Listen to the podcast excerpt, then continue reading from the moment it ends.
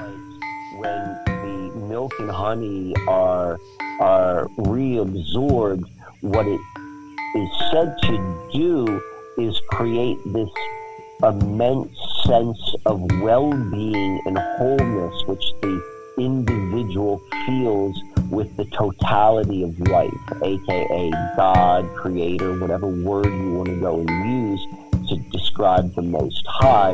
Like, that's what the sacred secretion is said to go and really, really cement within the internal world of the person who's practicing it. But it's all one hundred percent inside.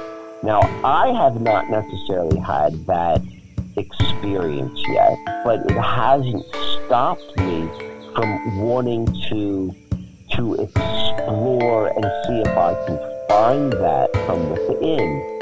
And I said this about ayahuasca, and I'm going to say it's also true about about about the chrism or, or the sacred secretion. Is so much has to do with intention, what you're looking for. I mean, one of the truths of the human condition is whatever you're looking for, you're eventually going to find.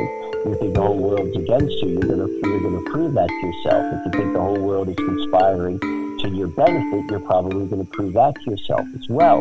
And so when we're going inside, like looking for, like if you understand what the sacred secretion is, is what's happening, when it happens, how you go and, and, and prepare for it and practice it. And if you read enough people, uh, taught writings on it, you'll see that there's some things which are very contradictory. And so that's why I'm saying, like, it's an exploration, but it's the, it's the, as they say, it's not the destination, it's the journey itself that matters.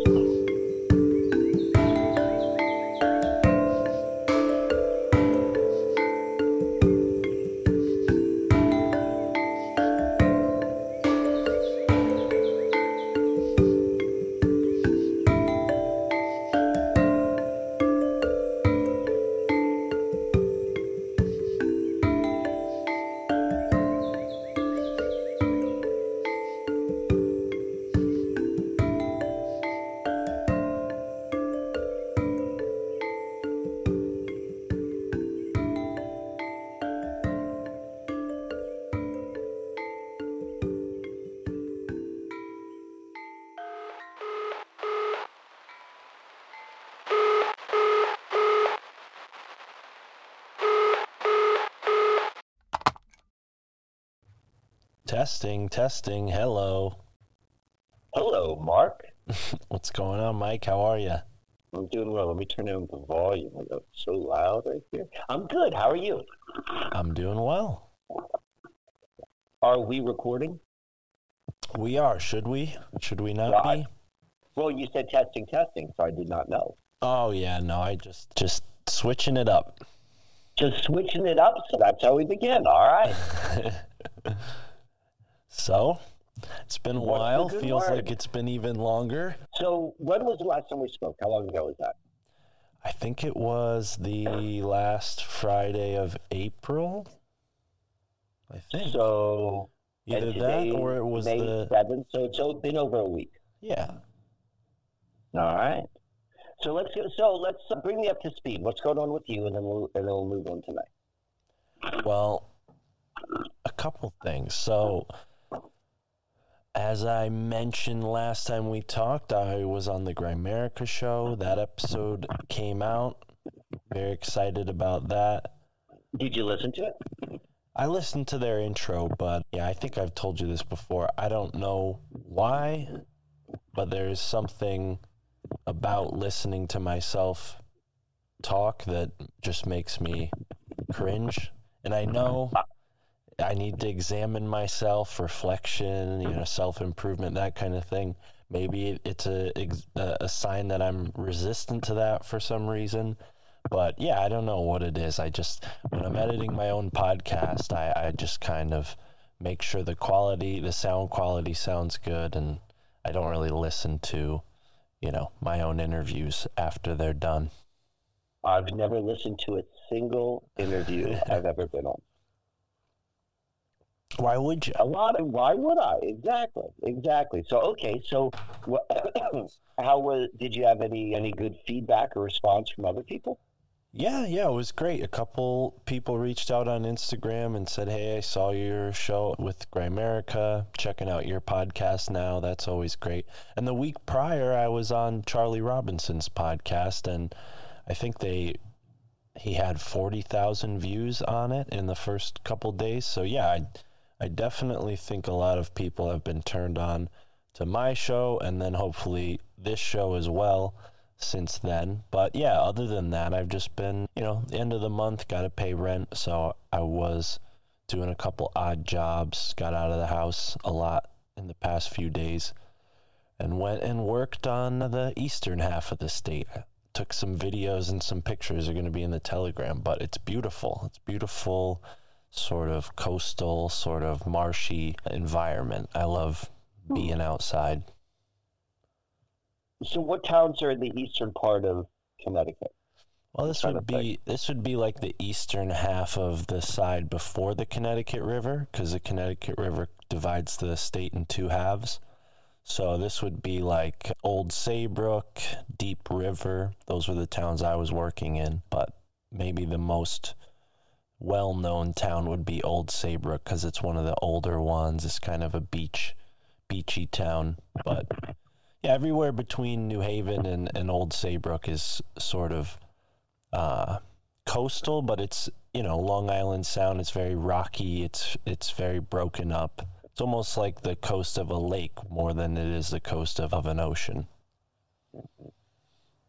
I've never been to that part of Connecticut, so it sounds it, it, it sounds worthy of exploration. Yeah, yeah, you gotta you gotta come. I don't feel like I've been enough of an ambassador. Maybe that's an understatement, given how much we talked about such a small state compared to a lot of listeners who are probably all over the world, not just in the East Coast. But yeah, I think it's worth visiting if you like nature, if you like seeing a unique environment. It definitely qualifies as a unique environment, Long Island Sound. I would, I would imagine that even if you just like Mark, you should come to Connecticut. Well, and that brings no, and me... That's what we'll... Well, what is it? So is I'm trying to think of my my, my conspiracy historical mindset memory is, is fading me. So what is the the is it Cold Spring like military hospital, which is on Long Island, which is on the other side of the Long Island Sound, which is like where Lyme disease supposedly came from and like all sorts of strange things. Are we talking about like that part of the world? Yeah, so Plum Island Plum Island is where the military has their disease center, bio, you know, warfare mm-hmm. center. And then Lyme, Connecticut is on the northern side of Long Island Sound from Plum Island. So the theory is that... And where is that relative to where you were talking about? Well, that, that would be further east from where I was, but it... it so that was it, even more east. Yeah, but it's, I mean, it's from here to Rhode Island, it's, it's very similar. Yeah, okay. I would say... Everywhere west of New Haven is pretty industrial and port, and a lot of the the coast is, you know, high-income housing. A lot of streets are blocked off because they're like private communities and whatnot. So it's really like this part of the state where you can actually drive around by the beach and see the beach without being, you know, in the midst of like million-dollar homes and all that. Gotcha. Okay. But it sounds, it's very... Don't get me wrong, there's still a lot of million dollar homes, but it's just a different different feel. More more right. more of a in the in the woods and whatnot. So I was doing like masonry stuff and helping my friend lay tiles, and it's good good time. Shout out to Rob. He listens to this podcast actually. Excellent, excellent. Well, I'm glad to hear that. Sounds like you had a good week. Yeah, it's been good. It's been good. Just been doing that, studying a little bit for for the upcoming project, which we talked about not too long ago. And and yeah, and, and in conjunction with that, I noticed that there was a sort of uh, parallel event that took place. I don't think that you're aware, you were aware that I chose this date. I wasn't aware that you were going to choose this date, but we both chose May fifteenth for our planned walking tours. I noticed you have something going on with the right to the fortieth parallel on the fifteenth. And that is correct. Since May fifteenth is historically uh, Yale Skull and Bones Tap Day, I figured it would be a good day to tap into the sort of local energy of New Haven and walk around with this kind of awareness for a second time. I had no idea that was Tap Day for Skull and Bones. Yeah, I'll I have, noticed I'll that. I'll have to include that in the in the tour, which we get. We do, They're all be being initiated. Rock. I was gonna ask you if you had if you had known that, because I'm like, hmm, maybe Mike's tapping into this initiation theme that's going on on this day. I was just looking for a Sunday in the middle of the month. Yeah, and you can't go with Mother's Day because that's this Sunday. But yeah, that's this Sunday. I have to remember to call my mother tomorrow. And you know what? The Monday following the fifteenth is a full moon. I thought that was interesting because the day after Tap Day is when the actual initiation ceremonies, you know, take place for the chosen few. No, it's not just a full moon. It's an eclipse. Another eclipse. Gee, I, I thought last week. Come in pairs. Yeah, last weekend was an ecl- eclipse as well, correct? Correct. So you have an eclipse on the new moon and the full moon, which are two weeks apart, right, usually. And they always come in pairs. Okay. Because so the moon is, in the, is still in that same sort of position um, for it, that it, period of time. It has to do with what's what's called the north, the north and south node. Okay. And I have no idea. I mean, I could probably I could probably figure it out, but I'm comfortable with just saying into. I have no idea why, but there's this thing called the North Node and the South Node. So it's a line which goes across the zodiac, and the zodiac is the ecliptic, which has been divided for astrological perspective or purposes. But that's so imagine with the Earth in the center of the ecliptic. That's normally how it's thought of. That's what. Like a natal chart would look like. Mm. And you have something called a north node and a south node. And it's a line that goes right through the middle from one end to the other, like a like a diameter of the circle. And it moves about moves about one degree a week. So I guess that would be like maybe in three years, does it make a full does it make a full circle around? I guess that would be one hundred eighty degrees. But nonetheless, what, what happens is this north node, south node, and what I'm saying is I don't know how it's calculated. It's not a it's not a thing with mass. It's it's a, a location in the sky, in the heavens, and the north node and the south node are always opposite from one another. And when a full moon and or a new moon occurs where the north node or south node is, then we get an eclipse somewhere on Earth. And depending upon how close the new moon or the full moon are to the to the, the north node, south node axis is, you know, whether it's a partial or a full eclipse. So we have coming up, I don't, where, where's the moon? We'll use tropical or the sun. The sun, I'm going to say it's, what day is today? We're toward, we're getting towards, you know, the second half of Taurus and tropical, in the tropical system of tracking astrology. And if we have a full moon, that means that the moon is opposite the the sun. So if the sun is in the latter part of Taurus, that means for the full moon, the the moon's going to be the, the latter part of Scorpio. It's going to be on the same degree opposite. So if it's at twenty-three degrees, the sun is at twenty-three degrees Taurus, that would mean the full moon would be at twenty-three degrees Scorpio. And I'm kind of like pulling these degrees, you know, I'm off the top of my head. I can't say that's for certain, but I do know that's like the, the signage where they're putting it. But then if you were to go and look where the north node and the south node are, you're going to see that they're very close as well to those locations, and that's why we have an eclipse.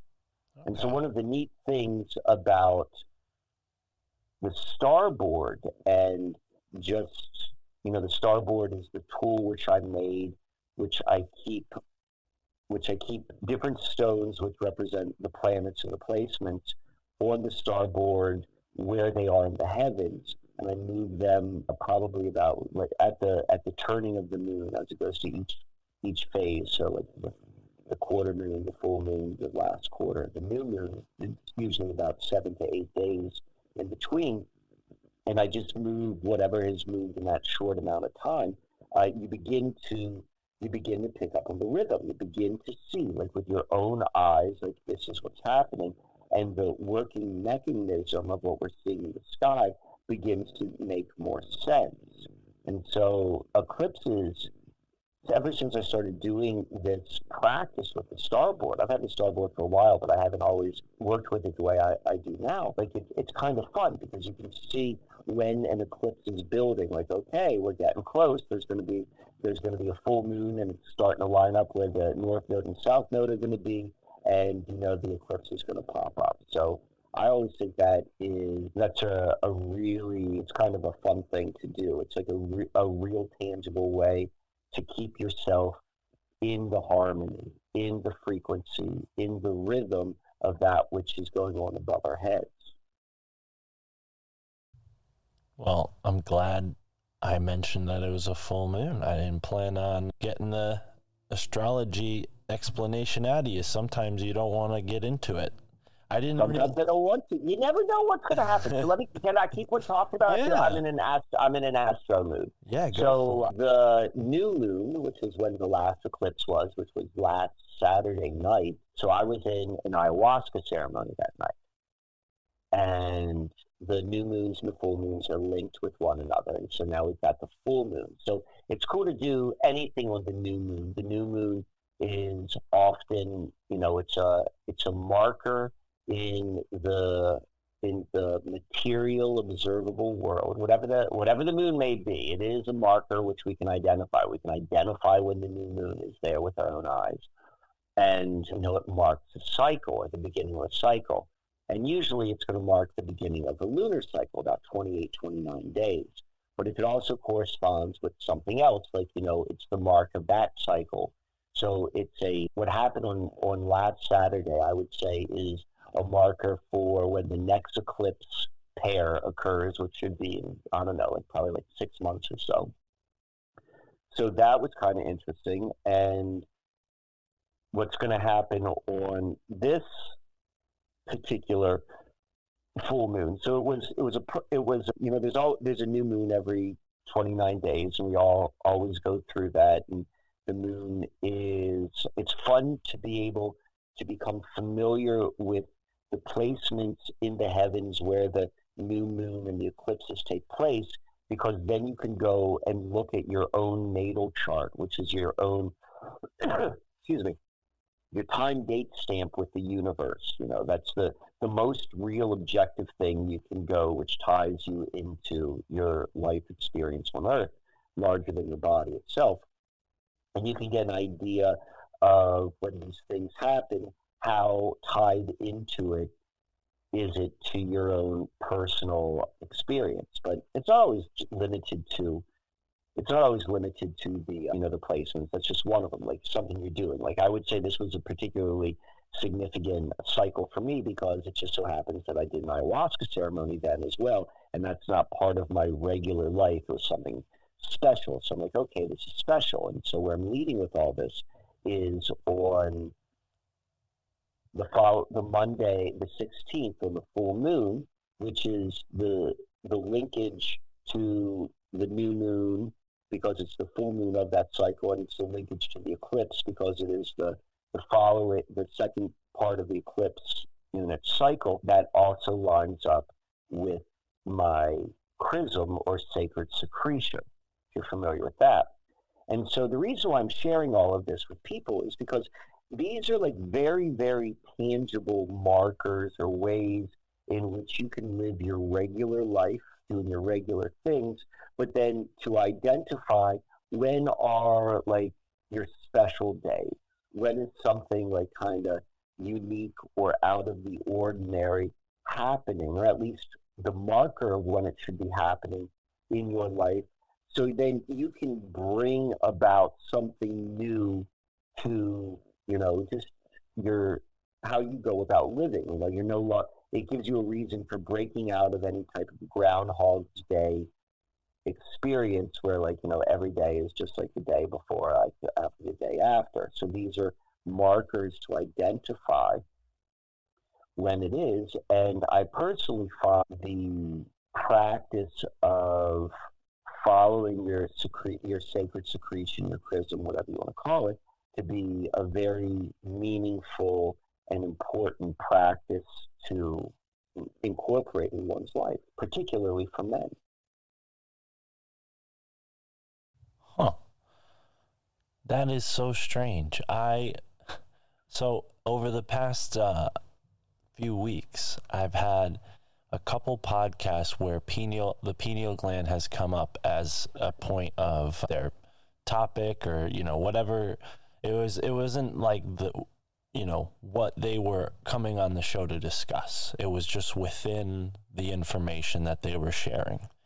And both, okay. and both times I felt an intense, almost like a clenching, almost like a, even like a cringing kind of feeling. Not not in a bad way, but that's the only way I can describe how it, like, came over me and almost washed over me as I was visualizing or trying to understand what they were talking about, because they were both b- very descriptive, each individual guest, with how they were describing. Both of them described what the pineal gland does. And when I thought of this idea that there are little diamonds, little crystals inside of my brain, it it caused this sensation, this feeling in my third eye. And the second time I had to mention it to the guest because I just thought maybe they would have something to add. And uh, and they said, yeah, well, maybe it's a sign that you're there's a blockage or you need to work on your third eye or something like that. But now you're bringing it up, and now you're not just bringing it up. You're This is something you've been actively thinking about over the past week or so, it sounds like. So very... very strange for me. What do you think about so, that? So, so we'll go with a little. You're you're kind of like dancing around. So, like, get like more specific. What's strange about it? Like, what would you wanna? What would you wanna do? Not not really anything. I mean, I was just bringing it up as like a remark. Like, oh, this is strange. I'm I'm hearing a description of something inside of my body, and it's causing this like visceral sensation in my third eye, like a, a feeling, a physical feeling, which I don't know. I mean, it's just. So what I, that's one of the things why I think the following the sacred secretion or chrism is, is kind of significant, because, you know, I'm a, I'm a little bit, I don't want to say I'm cynical, but I'm sorry, you know, it's like, you know, I th- there's a lot of things that are said out there, and I'm open to everything, but I also kind of like proof. But then there's also times where it's nice to just go purely on on on belief. But when there's been a lot said about the pineal gland and what it does and like all these sort of things, and, you know, people said a lot of things about a lot of stuff, which I think is not exactly accurate. So I don't know exactly how I feel. You know, I don't have a conclusion on this is Mike's opinion of what the pineal gland is, but the sacred secretion definitely is, you know, it, it falls underneath one of these pineal gland attribute sort of descriptions, that when the sacred secretion is triggered, and we could go over that again if you'd like to, like there's something that is secreted from that at the same time something is secreted from uh, the pituitary gland, and it's, you know, it's the milk and the honey, and it, and it goes down, and I can't really see inside of my brain and see if this is happening, so you kind of you're going in blind faith a bit right there. But that being said, it's the practice of it feels, you even if there's nothing to it, like with the practice of it, you know, there's a benefit that comes from it, because it encourages a, it encourages you to to become a little bit more thoughtful and a little bit more intentional with what you do and your actions and your thoughts and your diet and so forth at a particular time in the month. and it's unique to you. And like, I think all of that's kind of cool. But then when you add in what you were just telling me, like, you know, you've had this other sort of experience with, you've heard people talk about the pineal gland, and when that happens, you, you, you feel something like in your head, which, you know, maybe where the pineal gland is, that, that gives even more, more credence to like, hey, maybe this is some, something I should look into and, and begin to explore with, with a greater degree of purpose or intention. That's what I, that's what I think when you tell me that. Well, to be fair, I'm not, you know, some austere yogi, pure, you know, water and, and clean food. I'm smoking weed and drinking coffee, so that might have something. Well, that's that's the, that's kind of like the whole thing, which is so cool, I think, about when you practice the the the the the sacred secretion or, or following the chrism, is that you'll be like, well, okay, you know, that's that's my lifestyle. This is how I live my life. And like, yeah, I can understand that I can live another way, but, you know, this is what I'm doing. But for two months, two days out of the month, you know, can I go and step out of my normal routine? Right. Could I go and, you know, I treat these two days as being particularly significant?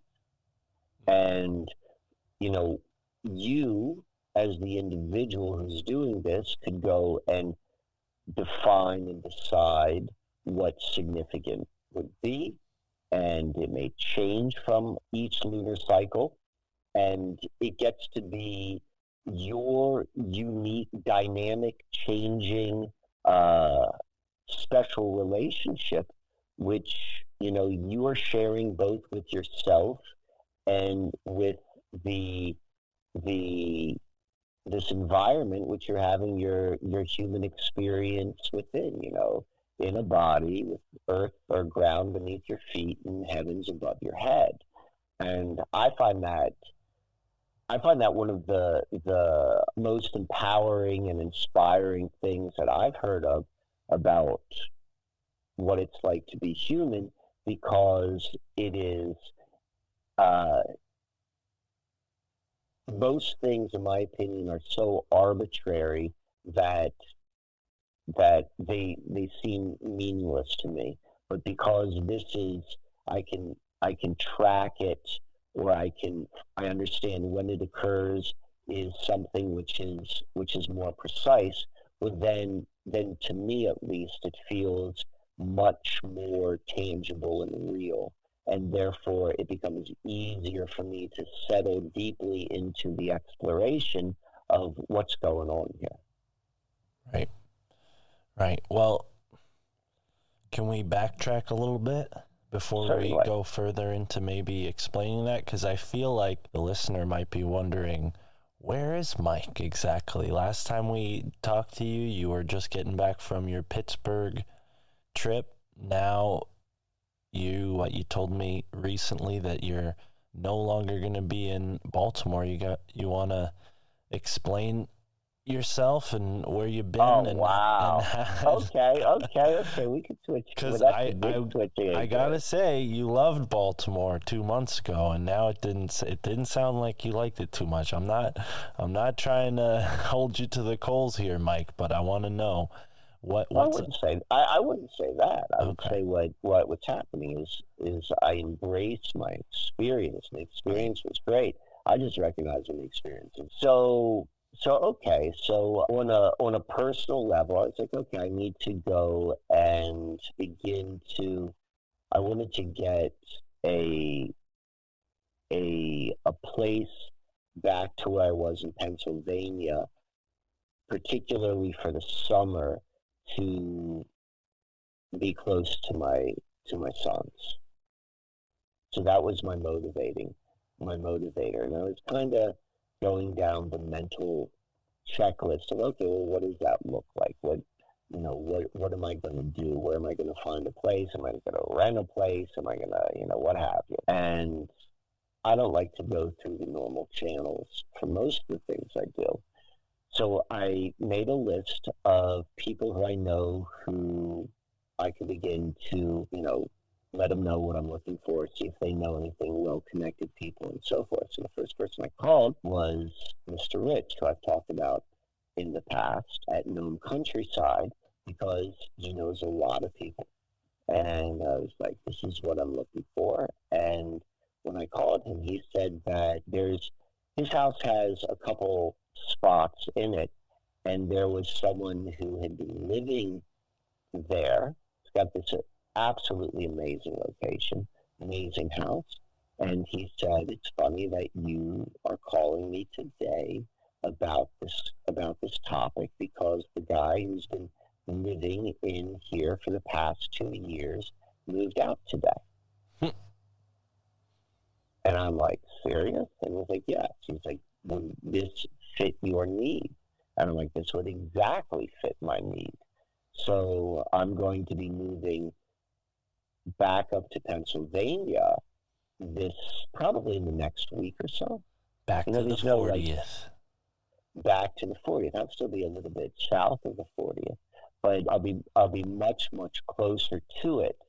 And so I am, I, it was, it's going to be, I, I, I don't know what exact day I'm going to move out. It'll probably be after the fifteenth, who knows? But I will, I will move into, I'll move into that place in Nome Countryside, which, you know, it comes with all sorts of implications. Some I'm really looking forward to, some which I'm going to be like, okay, this is where I'm going to have to be able to meet the situation, maybe be a little bit more flexible on my own end. But the bottom line is this is this is an amazing place to be. I'll probably be there for the summer, and I'm very excited for it. And it looks like it'll be about one hundred days that I was in Baltimore. I went to the exact exact day for when one hundred days. I have to go look at a day counter right now. But it feels like my my... I, my basic training, my whatever that experience was, has has completed. Now, does and so this is how it's working out. This is why it's so crazy. So it also is corresponding with there's a lot going on in the house, which I'm where where I've been staying. And as soon as I step out, as soon as I stepped out, someone else is like, okay, I'm moving into that spot. So there's like this movement. It almost seems like The there are there are three bedrooms in the house in Baltimore, and you know there's there's there are people who move through it, so it meets it meets them you know for a period of time, and then when they're done, they go into something else. Mm. And I just so happen to be one of the first people there. There's there's two people living there, right? Once I'm going to be gone, and and I'm just kind of. I'm going to always be connected to the place, and I'll continue to go back, and probably I'll do some stuff there, maybe do do some talks there. But but the house is, is definitely becoming, May thirteenth would be exactly one hundred days that I was there. So that'll be fun if that would be the day I would I would choose to move out for exactly one hundred days in Baltimore. But that sounds like a book title, and that's, that's hold on for a second. About that, my speaker just popped out by my my headphones, but that feels like what the experience was. It was that one hundred days. It was kind of highlighted, or it peaked with the ayahuasca experience, and then the chrism. So that's that's kind of my general plan. But specifically, where am I right now? So two, when was it? Two nights ago, I I went to my friend Ross Vane's house, and, and and Vane is it was he who put on the ayahuasca retreat, and he's been studying for years down in in Peru under the you know in the Shipibo tradition of the ayahuasca ceremony. And so I went up, and I I was visiting him, who lives about maybe about an hour or so north of where I was in Baltimore, and it is in a kind of a rural area of Maryland. It's not particularly, it's rolling hills, and it's not densely populated, but it's, you know, it's it's kind of, it's a little bit farm-oriented, meaning like it's not necessarily like really picturesque in terms of the vistas, but it's quiet. And so one of the things which I thought, what I noticed while I was there two days ago And I've been to I've been to his house, you know, countless times over the past seven or eight years, for however long it has been that I've known him. And I felt something really different when I was there this time. And I was out in his yard. I was staying the night there two nights ago, and I was doing my normal kind of daily movements and, and, and the physical body work I like to do. And then I was just lying down on my mat. And as I was saying before, it, it's, you know, it's outside and it's, it's, it's nature, but it's not exactly like, you're not going to be wowed versus where I am in Baltimore. When you go in the backyard, you are wowed. When, when I'm on my mat in the backyard in Baltimore, I'm literally like, the, the elevation I am on the deck puts me in alignment with maybe the seventy-fifth foot of these one hundred fifty foot trees, which are in the ground seventy-five feet below me. But because of how the house is situated or where the decks are situated, I'm just fifteen, twenty feet away from it, but I'm really high up. Like I have this, a very, very uncommon relationship uh, positioning with these trees. And I do, I do my body movement, and it's a, it's a, a phenomenal experience. But at the same time, I mean, you still hear the police helicopters. You still hear the gunshots, you know, you're still, uh, you're still in the same location of where you are. And, and I, and I'd become, I had become able to focus so, so intently on the beauty of the location, and at the same time block out what needs to be blocked out, that when I was at Vane's house two days ago, and I was like, oh my God, it is so friggin' silent. And though it did not have the same visual satisfaction, it more than made up for it just in the silence factor. And so I was like, okay, I I think I'm ready. I'm ready to I'm ready to move out.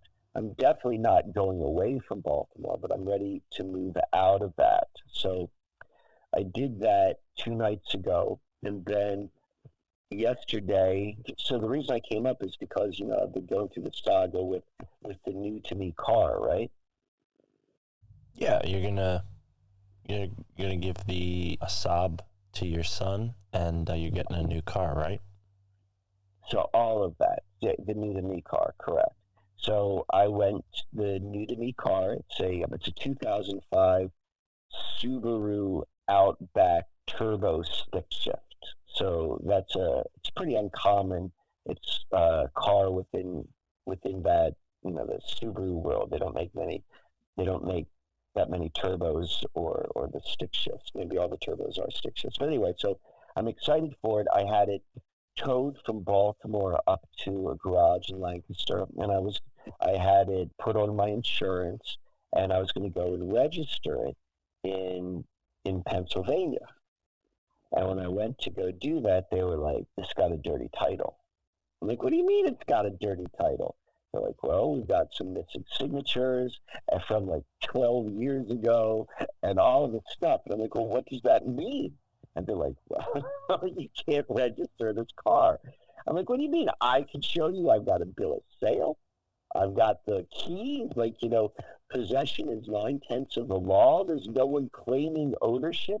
The car doesn't have much value. Like that was, so that's kind of where I'm finding myself with the car right now. I got to go and, and see how to work through this situation. So now I'm in, I'm a little bit in limbo with what's going to go on with the car. I mean, you've got a couple choices. You could go and be like, all right, well, I'm going to completely be out of the system and not register the car and take the sort of risks that come along with such a thing, or you have to work through the most ridiculous bureaucratic system in the world. It, no one benefits from this besides the the system itself. Theoretically, it's put in place to protect someone from, you know, to making it more difficult to sell stolen cars, but it seemingly does, it creates more problems than than anything else, because a lot of people have lost titles and so forth. So I've got that going on. And last night I went up to New Cumberland, Pennsylvania, and I stayed up there and was able to connect with some friends I've not seen for a while. And then this morning I had, I had a meeting with a friend of mine by the name of William Padilla Brown, who is kind of like a superstar in the realm of ecological literacy and permaculture. One of the reasons he's a superstar is he does not fit into the the norm, the normal box which someone might fall into. He would have that sort of knowledge set. But he and I were talking, we met today, and we had a really exciting conversation about, he, he wants to do some collaboration with me. So I'm excited about blending some of the work, the, the synchromistic land work, with which you and I talk about a lot, Mark, with someone who is very much grounded on the more material, mundane aspects of the ecosystem, but who is very much grounded in a, in a mystical perspective that all that he studies definitely points to something much, much deeper. So that was kind of cool. But then I left that meeting, and now where I am, and this is this is so strange. So right now, I am in my ex-wife's house, and I'm here because I'm gonna uh, I'm staying the night with my boys, and she's gonna go out tonight. But my boys are out at a at, at a surprise party, one of their cousins' surprise parties. So here I am in her house, and I'm I'm looking around, and it's all of the furniture which we had when we were married. We were married for fifteen years, and we we divorced about, I think it was like eight or nine years ago. So we had a beautiful house, and you know we both had you know another really nice taste, and so like a lot of the stuff, you know, it's it's timeless and beautiful furniture. And I'm looking at myself, I'm looking at my life and where I am right now and where I've come from, and I'm like, here I am, full circle, sitting on this sitting on this sofa. I'm looking at the piano and the table and the and the hutch from when when when she and I used to live together. It's just a little bit surreal, and particularly in hindsight of just completing that hundred day that hundred day test in Baltimore. Yeah, wow, full circle for sure. So that's kind of where I am right now. Yeah. That's so interesting. I was just, I just learned that Will Smith, who was in the news recently, you remember, you heard, right, about what Will Smith did recently? Certainly. So he's done ayahuasca, I think fifteen times or something like that. It's a part of this bio- autobiography that he put out. I didn't read it, but somebody on a podcast that I listened to had, and they mentioned it, and now you're talking about ayahuasca, and I just thought, you know, like, geez, what a bad representative for somebody who's done ayahuasca. I wonder, you know, if it didn't work for him, or or maybe he's just still, you know, dealing with a lot. But yeah, as somebody who's never experienced uh, D M T in any form other than what my own body creates, I, I really don't have like a concept for what what it is or, or what it does. I mean, other than what people tell me. So it's interesting because people think, I guess why I brought Will Smith up is because people think it's like this life-changing event that makes yeah, whenever... you a better person. And and I think it's it's a lot more complicated than that. That may happen yeah, for some I, there's, people, there's, but... There, there's no panacea. There's no panacea. Right. Like, and there's lots of di- different ways in which... which, you know, I don't think that, that like, just calling ayahuasca D M T, like, that that's not a fair comparison. Ayahuasca has... Uh, no, I, I just meant, then, like, I've never... I, I meant to be, right. like, as broad as possible. Like, I've never experienced anything in that category, let alone that, you know. Well, well, the reason I, I, I snapped uh, onto that was because that is a common sort of statement, mm. which is like, oh, well, you know, ayahuasca's got D M T, and, you know, it's basically D M T. I'm like, no, it's, it's from my experience. So, so I've only had a handful of, you know, I'm by no means an expert. I'm just an expert of what I've done. There are, there are many ways in which, you know, you can kind of have an ayahuasca experience. And I know when I first was introduced to it, I thought of I thought of the ayahuasca, the the purpose of ayahuasca was the substance. Like that's a very that's a very common way of approaching something, in the way that our minds have been conditioned to seeing reality, that ayahuasca is a thing, it's a substance.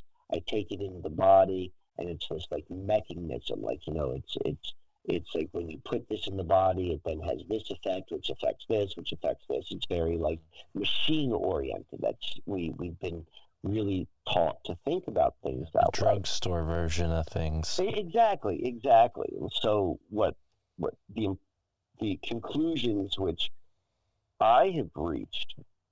So I've only had one type of ayahuasca experience, and that's the Shipibo ceremony. Mm. But I know there are other ones. There's like the ayahuasca church. I, I can't think of the, the, the official name, but there's like, I know a church here in the United States where like taking the the ayahuasca rite is recognized by the government as a legal religious sort of mm. experience. Florida, yeah. And I've heard someone I've heard someone tell me what that what that is like. I'm like, oh my God, that is so friggin' different from from what I had. Yeah, I recently uh, just I... spoke to somebody who, who went who has been down there several times. Actually, the episode before you, when we did Illuminati Confirmed, the guest before you was somebody who's been to that ayahuasca church in Florida a couple times. So the so I could just speak of the the, the tradition which which. I have experienced, and in that it is, and it sounds so, it it is, you go through this experience, and the experience is so insane.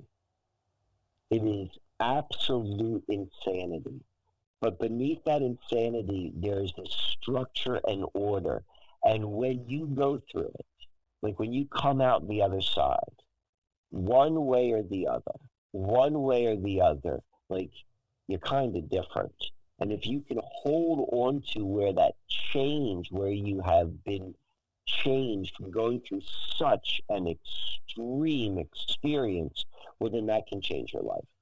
It's whether or not the person has the wherewithal to hold that space. Like it will bring you into a different space. Can you hold that and carry it with you? You know, that's often you'll see, or you've, or at least I've heard of many stories of, of people who've struggled with some pretty intense addictions, and then after ayahuasca ceremonies, they're able to move off of it. And it is, you know, I don't exactly, I mean, I could, I could come up with thoughts or ideas, but I really just don't know what it is. But there seems to be this sum total of the substance with the intentions, but primarily with like the songs and and the darkness, because a lot of times, from what I understand, in the, the ayahuasca church, and it's done in light, like, you know, the lights are on and you can see everything, and you're sitting in chairs, and it's so different than than the Shipibo tradition. But, you know, again, I'm just saying this from people who told me about what it is, so I haven't actually experienced myself. But what I do know is when you go through what I've been through, and you see how crazy it is, like literally you're in the dark, and like, you know, at any given point, there could be a certain number of people violently retching. You can listen to like maybe some tears and some crying, and then the singing, like the songs which the which the the people who are leading the ceremony sing, and their movements, and it's just, it can be so overwhelming as you are in, like it feels like you're in a waking dream, but at the same time, you're definitely not feeling good in your body. I mean, maybe it'll come in waves. And it's, when you come out of it, you're just like, what the hell happened? And every single time I've been through a ceremony, I get to this point where I just start laughing because I'm like, this is the craziest thing in the world, but it is so perfect. It is so like, like there's such genius in it, in the way that it's, it's literally life, uh, of being human on earth. It is messy. It is humbling. It is unexplainable, it is beautiful, it is scary, it is like tension and relief, it is everything. I really relate to that. I've had similar experiences of like laughing, but from realizing, you know, I'm thinking of like a mushroom experience, but just having this like gnosis, but it's just so hilarious because it's like you almost... you kind of knew it, and it it's like it couldn't be this simple. At least speaking for myself, that's like, oh geez, this is it, you know. And I just laugh hysterically from like the bottom, you know, deep. But yeah, so let's let's go back to then let's go back to what we were talking about in the beginning of this episode. I'm gonna link this back to like the chrism and the sacred secretion. So if you listen to a lot of the the people who speak about, what's the guy's name that his initials are S B, Mister Astrotheology, I can never remember it. S B? Like Santo, yeah, oh, Santos Bonacci. Yeah, okay. So he's one of, in my, that I know of, he's one of the, the, the foremost experts who talks about the sacred secretion. And it has been my opinion in listening to multiple people talk about it that it's a little bit oversold, in the same way that I think that ayahuasca is oversold. Like if you just heard about it, you'd be like, oh my god, it's the greatest thing in the world, I'm gonna do this once. Like I don't think it necessarily works that way. I haven't had that experience. But one of the things which is being oversold or, or talked about in these very grandiose ways is like what happens to someone when they practiced the the sacred secretion. And it is very similar in terms of the end goals or the end purpose of ayahuasca, just without the, like, it's not as intense. So not, you're not hallucinating, vomiting, you're not going through that experience. But when the milk and honey are are reabsorbed, what it is said to do is create this immense sense of well-being and wholeness which the individual feels with the totality of life, aka God, creator, whatever word you want to go and use to describe the Most High. Like that's what the sacred secretion is said to go and really, really cement within the internal world of the person who's practicing it, but it's all one hundred percent inside. Now, I have not necessarily had that experience yet, but it hasn't stopped me from wanting to to explore and see if I can find that from within. And I said this about ayahuasca, and I'm going to say it's also true about about about the chrism or, or the sacred secretion, is so much has to do with intention, what you're looking for. I mean, one of the truths of the human condition is whatever you're looking for, you're eventually going to find. If you think the whole world's against you, you're going to you're going to prove that to yourself. If you think the whole world is conspiring to your benefit, you're probably going to prove that to yourself as well. And so when we're going inside, like looking for, like if you understand what the sacred secretion is, is what's happening, when it happens, how you go and and and prepare for it and practice it. And if you read enough people uh, taught writings on it, you'll see that there's some things which are very contradictory. And so that's why I'm saying like it's an exploration, but it's the it's the as they say, it's not the destination, it's the journey itself that matters. And that's what I think is the case with, with the sacred secretion. So whereas ayahuasca, in my opinion, is a very, very acute experience, you know, I practice ayahuasca very, very sparsely, and when I do, I have a great deal of intention. But then what you can do on a much more regular basis is is the the practice of the chrism, and they kind of go hand in hand. And so I I I think that things like that are foundational foundational markers within the journey of anyone's life. You know, there have to be certain things which which we use as our touch points as we move through life. We've been given false ones through culture. You know, you've been told, like, you know, now you get the weekend and you get to go out and get drunk and and and, and watch a football game. But then come Monday morning, you go back to work and you got to start paying your debts. Like, those are your markers in the false system. But then we we can find, like, true markers within within our own lives, which ties directly to things which we can really verify with our eyes, something we can really understand and know is actually happening, or now is the time, which, you know, I'm I'm referring to then the lunar cycle when I say that. Right.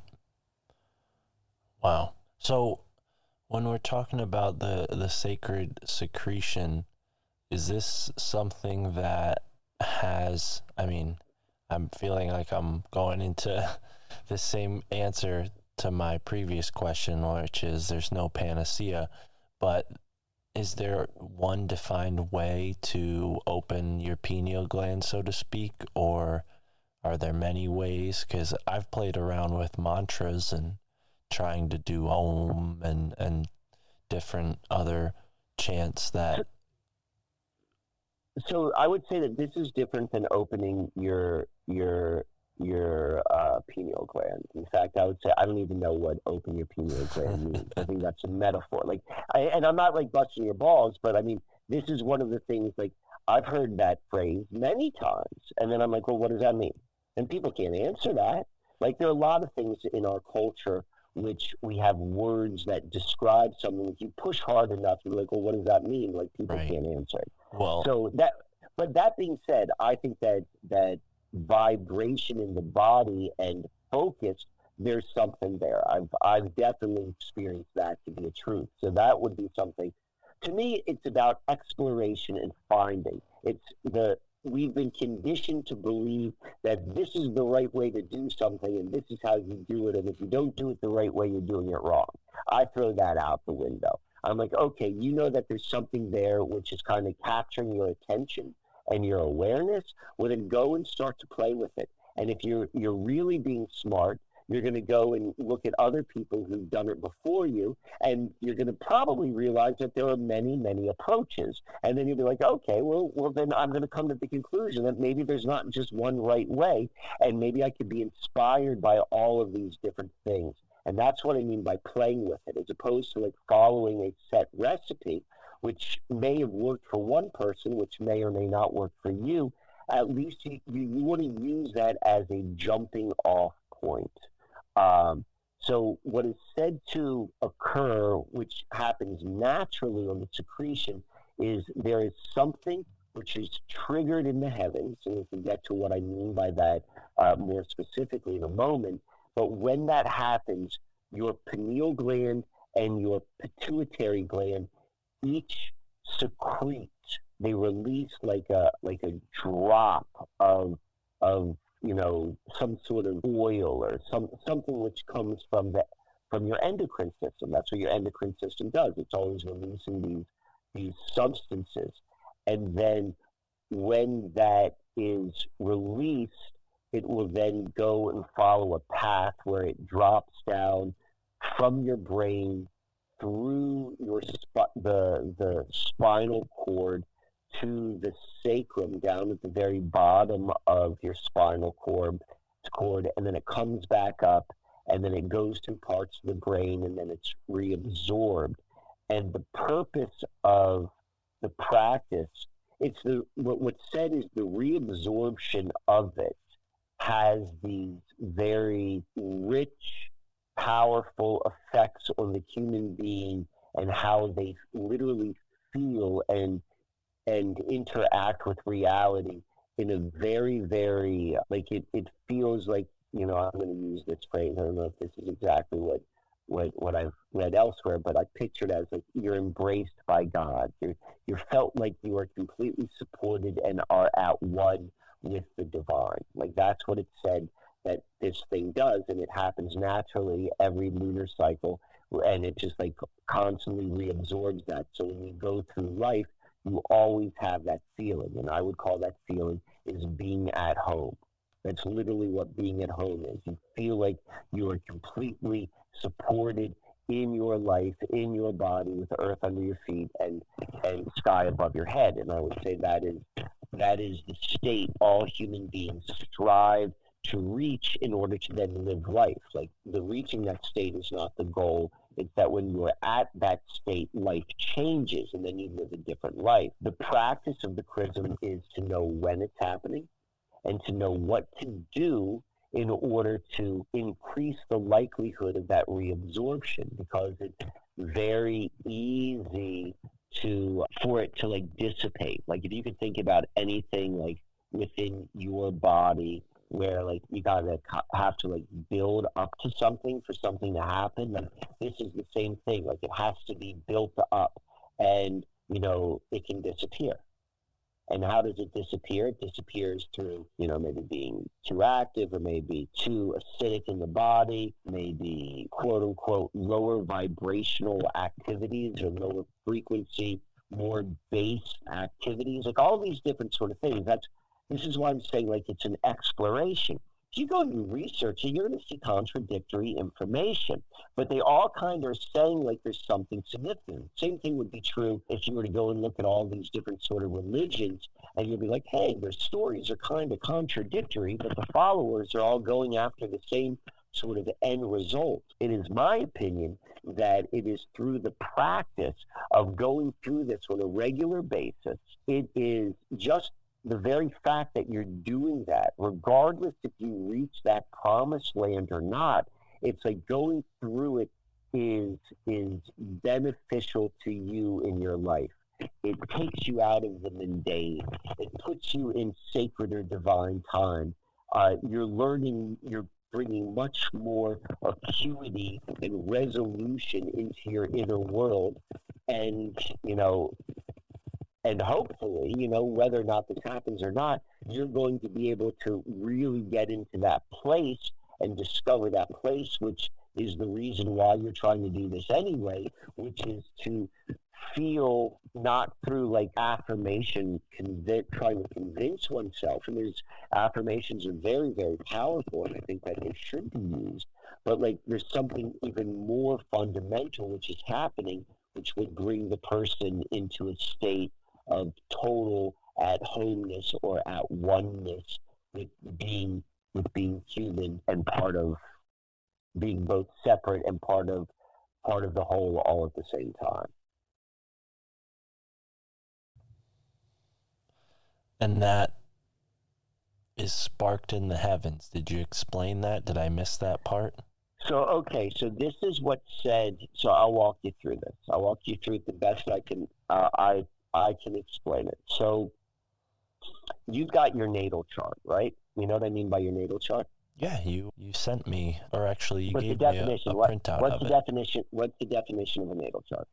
It's the snapshot of where the planets and heavenly bodies are on the on the moment of your birth.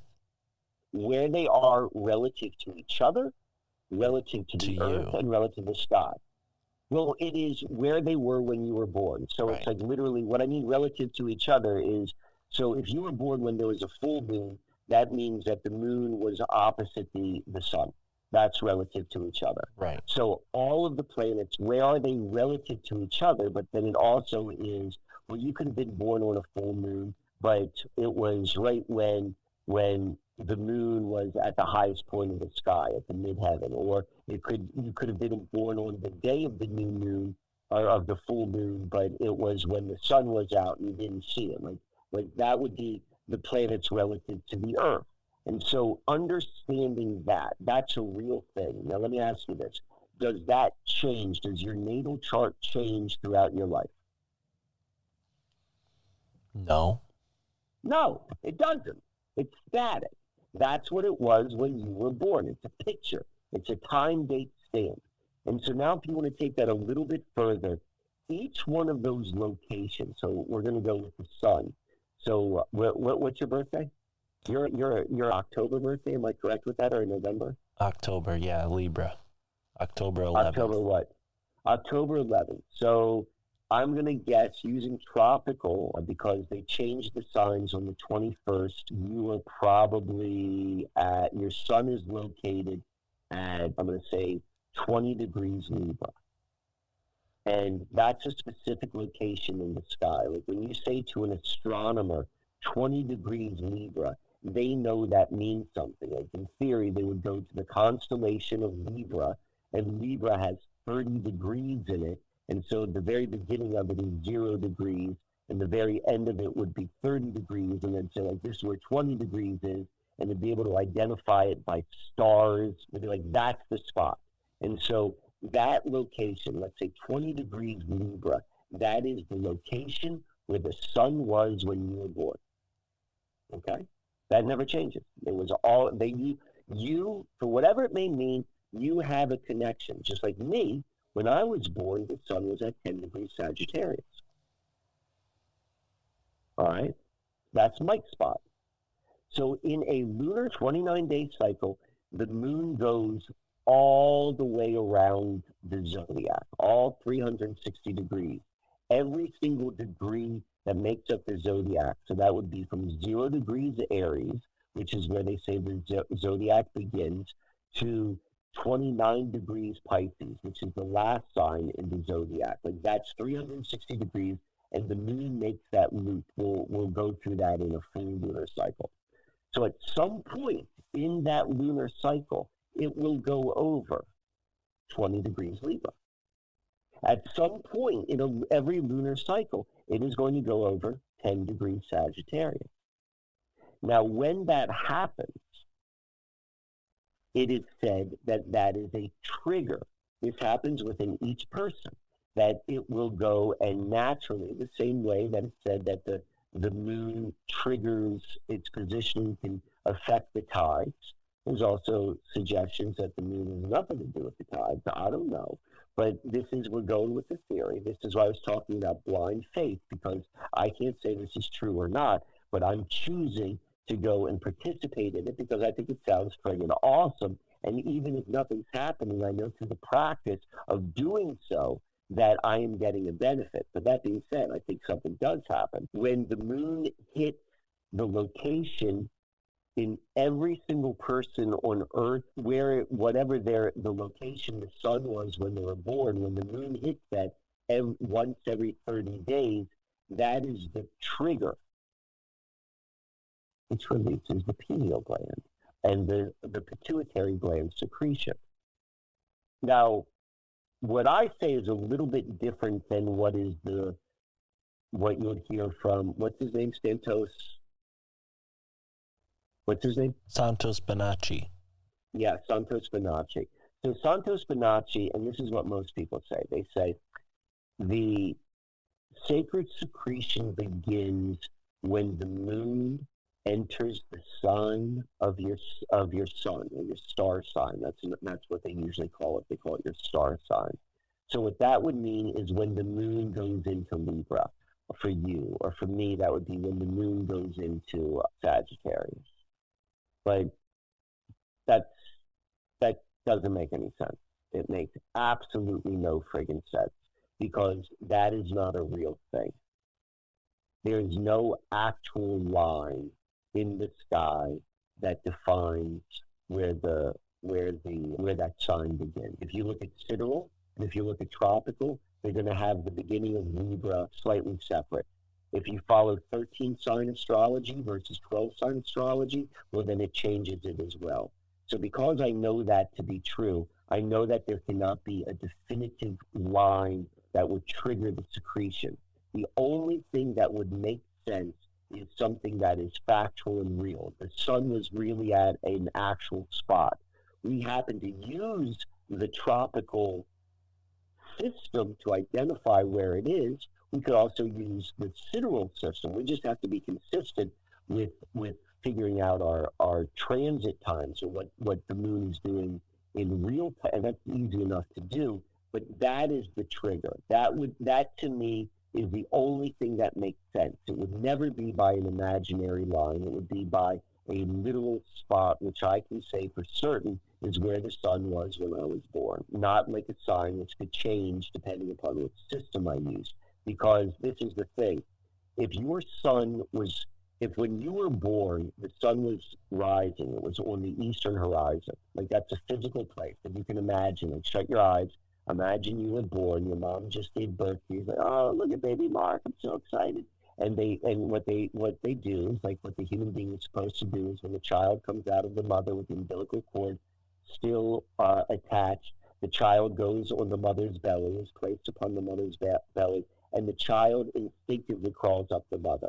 It's just what they do. We don't wipe anything off, and we allow that to happen. That's the way we're meant to go and, and give birth and how the child is meant to connect with the mother. And, and it's a real shame that it doesn't always happen. But nonetheless, if the sun was on the eastern horizon, if the sun was rising when that happened, I don't care what what you call that sign, like whether that be in Sagittarius or what have you, depending upon the system you use, it is always at, it was it was objectively at that location on the uh, eastern horizon. It was rising then. So we know that there is an objective truth. We can go and see that with our own eyes. And so utilizing that level of, of observable, knowable truth, I use I use that to really dial into when the sacred secretion begins. And then from that, it is said to be practiced for uh, two and a half days or thirty degrees of arc, if you want to talk about it from a a astrology geometry perspective, or if you want to talk about it from an esoteric Christianity perspective, the amount of time which Jesus spent in the cave, that is when you, you, you practice that, you know, that that period of stillness and peace and and quiet outside of your normal your normal daily business. Mm. Wow. And I have and also let me say one more thing, and then yeah. I, I want to hear what you say. Is this is true for all human beings, but I'm going to say it's particularly significant to follow for men, because for women they have their own cycle, which is which men don't have, which is quite obvious. Like you know, we're talking about the, the what we're talking about the sacred secretion. That's all internal. There, there, there's when when when a woman bleeds, like there's no misunderstanding. Like you can't miss that. So like that is a that is a female, that is a woman's primary her primary cycle. She can still follow she can still follow the sacred secretion, but that is the one which requires the most amount um, of of attention.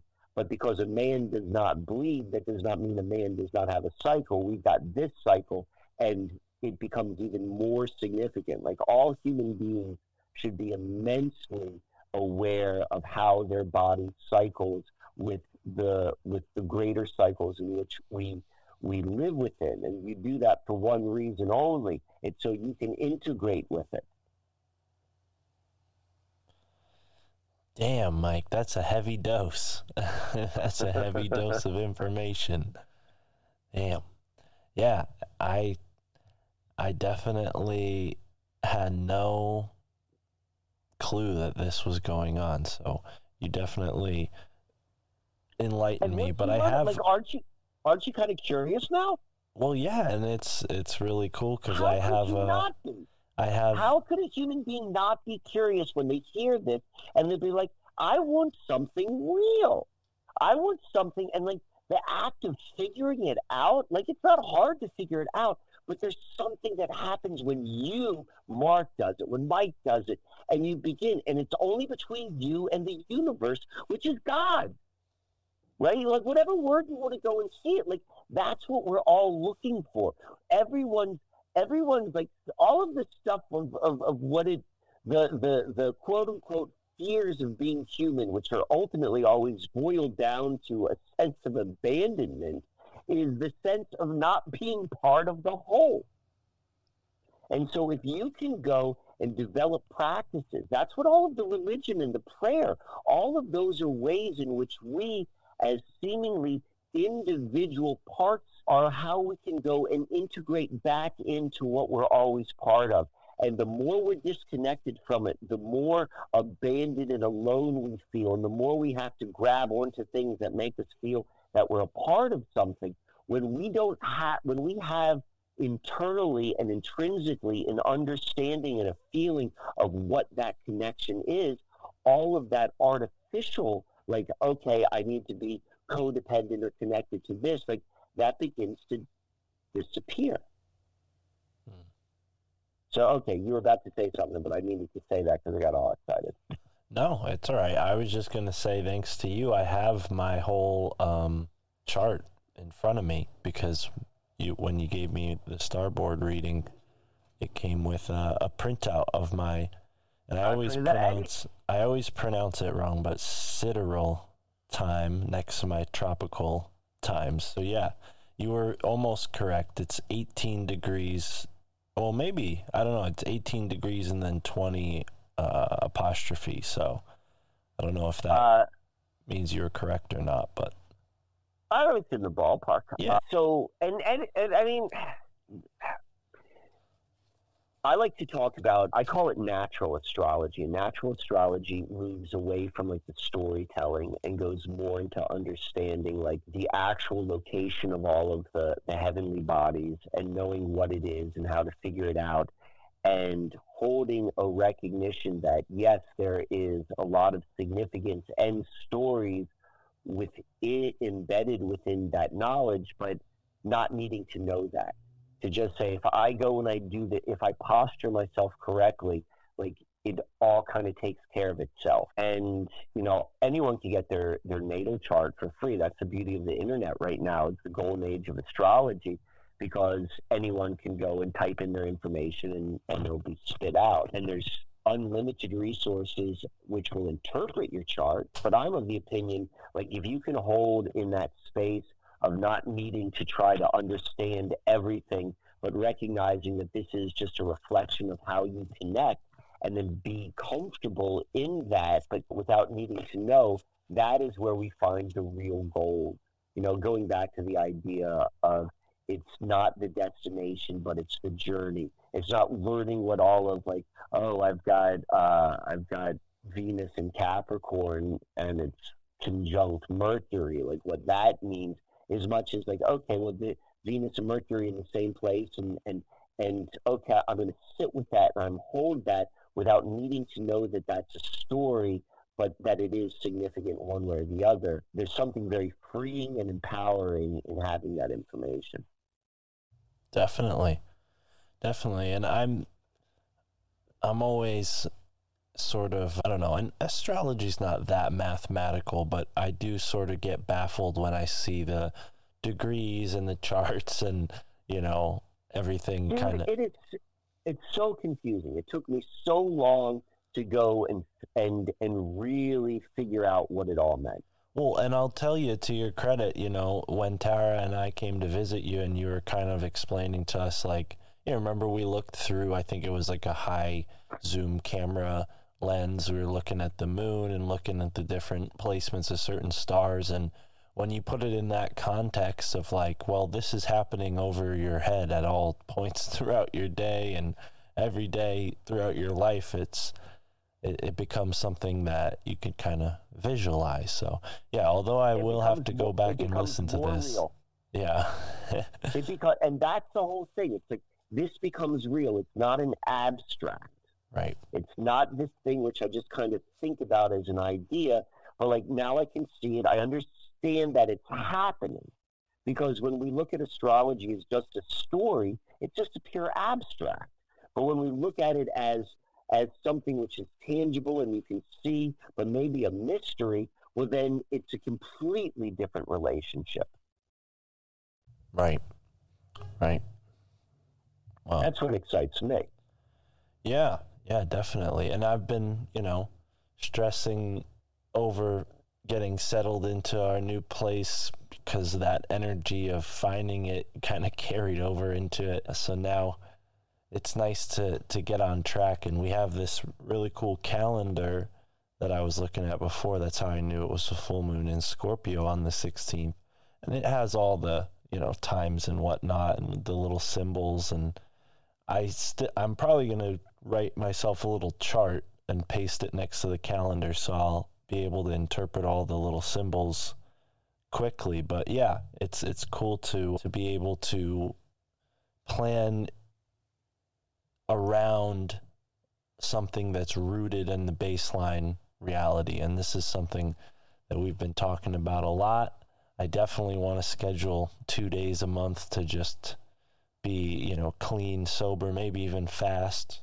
I don't know, maybe I should try just being clean, sober, no smoking for two days a month and see what that does, and then integrate fasting into that. But yeah, there's a lot of, there's a lot on the horizon, and uh, it's inspiring to, to learn about all this.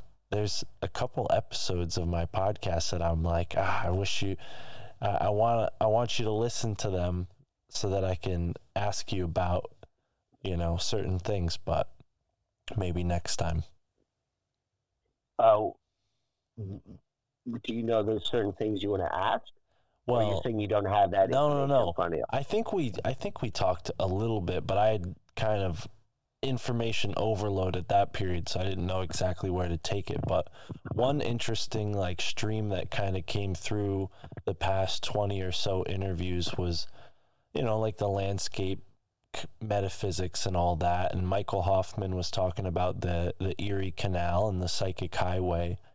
And then I spoke with Robert Sullivan, and he was talking about the Erie Canal and how the Royal Ark of Freemasonry did their ceremony on a certain day, you know, all lined up for the Erie Canal.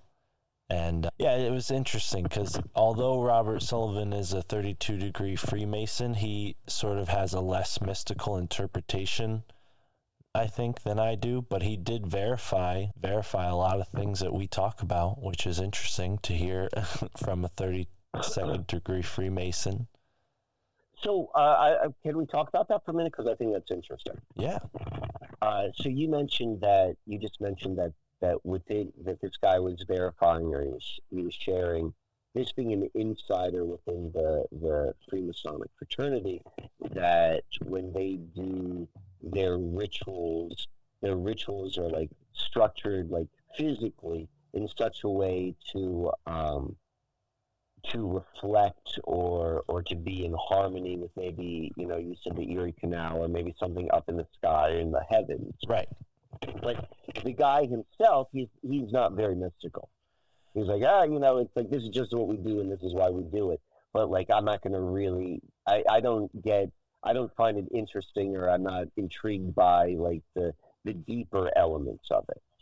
Yeah, right? You know, it, it, I wouldn't say that completely. I don't think he was, I think he's interested in the deeper elements as it pertains to like where this symbolism comes through in in mainstream culture, but like that detailed and specific, no, he wasn't. And and yeah, the astrology thing, it seemed like he had more of a, yeah, more less mystical approach than I do, I guess. But it, you know, he, for what he does, it's hard to, you know, compared to the average person, he's certainly mystical.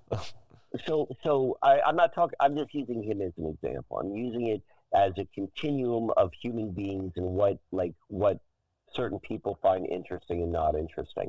Right. Uh, and this goes into that continuum of like abstract versus concrete. What we're describing, it doesn't matter if you have like an, a mystical perspective or a concrete perspective. Like when you're doing it, when you understand like, okay, I'm doing something on earth and I'm doing it to reflect or to be similar to something else, like maybe no different than the the the pyramids in, in Egypt being a reflection of Orion's belt. Like all of this, what's generally referred to as sympathetic magic. Like when you do that, when you are replicating something, you're getting in harmony with it. Like that's the whole point of, in my opinion, of why the sacred secretion, like following it and figuring it out just for that sake, like it requires your brain to be focused on such a thing and to figure figure out these dates and whether or not anything is happening, or whether or not you think like there's a real deep mystical thing, or are you just doing it because this is what you're supposed to do, like something happens. And it doesn't matter what you're like, if if you're mystical about it or less mystical about it, that's just like how much salt you like to put on your mm, French fries. It's like right. flavor. It doesn't matter. Like, do whatever you want to do. Do what's true to you. But realize what you're doing is greater than the fact than what you, whatever it is you think it is. Mm. And and that is like kind of like the saving grace. We're so focused on wanting to do it the right way. Just just do it. Understand why you're doing it. Recognize your personal preferences, but like don't get caught up into it. You know, let it be. Right. Well, and and that's, I think that's exactly where he is. That's what it. I, that was the impression I got when, yeah. you, when you were describing him. But one thing that made me think of this, connected to, you know, what we, the, you know, the majority of what we spent time talking about today, is that the Erie Canal, I don't remember the exact word. It sounded like a European, you know, Greek or Roman word for this, but it was the Milky Way. He said that the Erie Canal was built to reflect the Milky Way, right? That's, and that's the ceremony that they did, and there's a constellation that is, I guess, to the the one that I'm forgetting the name of it, I guess, kind of represents this. He called it something belt, or, but I asked him, you know, the Milky Way, so I'll have to go back and, and look and see what he said exactly. But yeah, the Erie Canal was sort of consecrated with that ritual. And he also said that the ritual happens before they build, not after they build, I think. Say that again? Like when they when they consider like the the birth of the, like if we're going to create a natal chart for the Hoover Dam or the Erie Canal or, or any building, right? They would, I think he, he I could be flip-flopping this, but I'm almost certain he said that they would consider the start of the build when the natal chart was cast, not like the completion of it. Hmm. Which, again, I could be flip-flopping that, but I'm almost certain he said that. So that, that is, I mean, I could see either way. I would see either way. I mean, I don't even think it really matters as much as it is that it's agreed upon and understood that this is what you're doing. I mean, that that seems to be, to me, part of the, the malleability of reality. Hmm. Like the, the the maybe even dogmatic way of approaching something, be like it's got to be at the at the completion, or it's got to be at the beginning, and like it doesn't got to be anything. It's like if I'm going to do it at the beginning, I'm choosing the beginning because of these X, Y, Z factors, and this is the reason why I'm doing it. And if you have that knowledge, whether you're saying these are X, Y, Z reasons why I cast the natal chart at the beginning, versus I'm going to cast at the end for these other reasons, I think they're probably, they're both very accurate, and they be, it becomes or takes on the flavor of the intention and the purpose and the, like, you know, the logical thought of the person who's, who is the, the quote unquote magician who is casting that, who's doing the casting. Mm, right. That's my take. Yeah. Yeah, and, you know, if you have time, I definitely recommend you check that episode out, because he's he's the Baltimore guy I was telling you about. He's the Baltimore guy. You were trying to tell, you're trying to suggest, you're trying to suggest that my love for Baltimore is fading. No, I was piling on to the, to the uh, teasing that Ross was doing at the beginning of From the fortieth. I think you guys were, yeah, it was... It was at the beginning of the one where he was down there in Baltimore with you. So, no, just uh, teasing I, you. I, I don't even remember that. That's funny. I'm just giving you a hard time. We're all having fun here. All right. Well, um, I'm looking at the clock right now. I got to go and pick up my boys in probably about like five or ten minutes. Are there any final thoughts or final things which we want to go through? No, no. I had the I had the feeling that it was about time to wrap up. So, yeah, let's uh, let's just let folks know.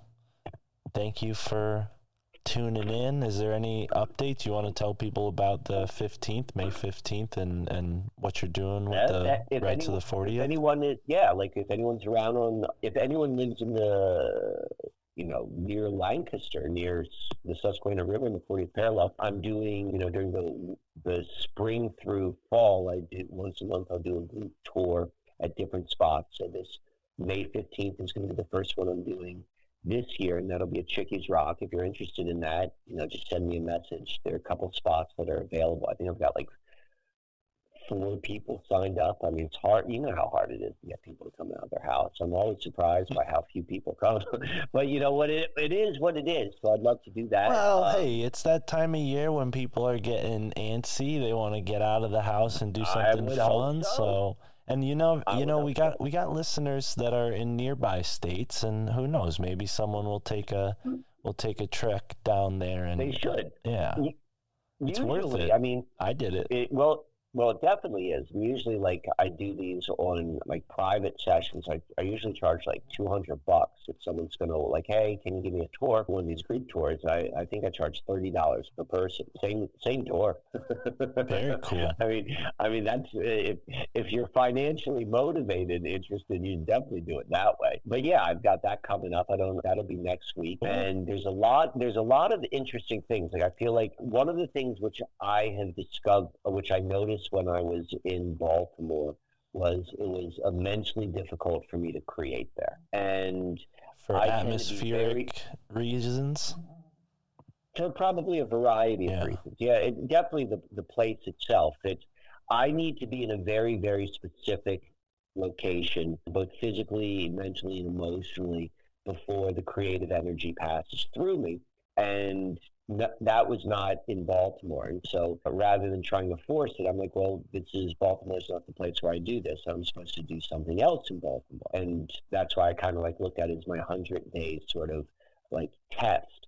But now that I'm moving out, I'm excited to step back into the the creative element. I think I'm going to start producing more content, even more so. I've gotten a lot of support recently in terms of interest in the, the the the calendar system which I've developed, and I really want to be able to start yeah. offering that through workshops, whether that's preferably in person, but like downloadable. So a lot of that's going to be coming out. I still do one-on-one sessions. I do about like maybe one or two a week. If anyone is interested in that, we go through. And that always ends with me showing someone where their the next three chrisms or sacred secretion dates are, and I teach them how to figure it out themselves so they don't have to go and pay someone money for something they can do themselves.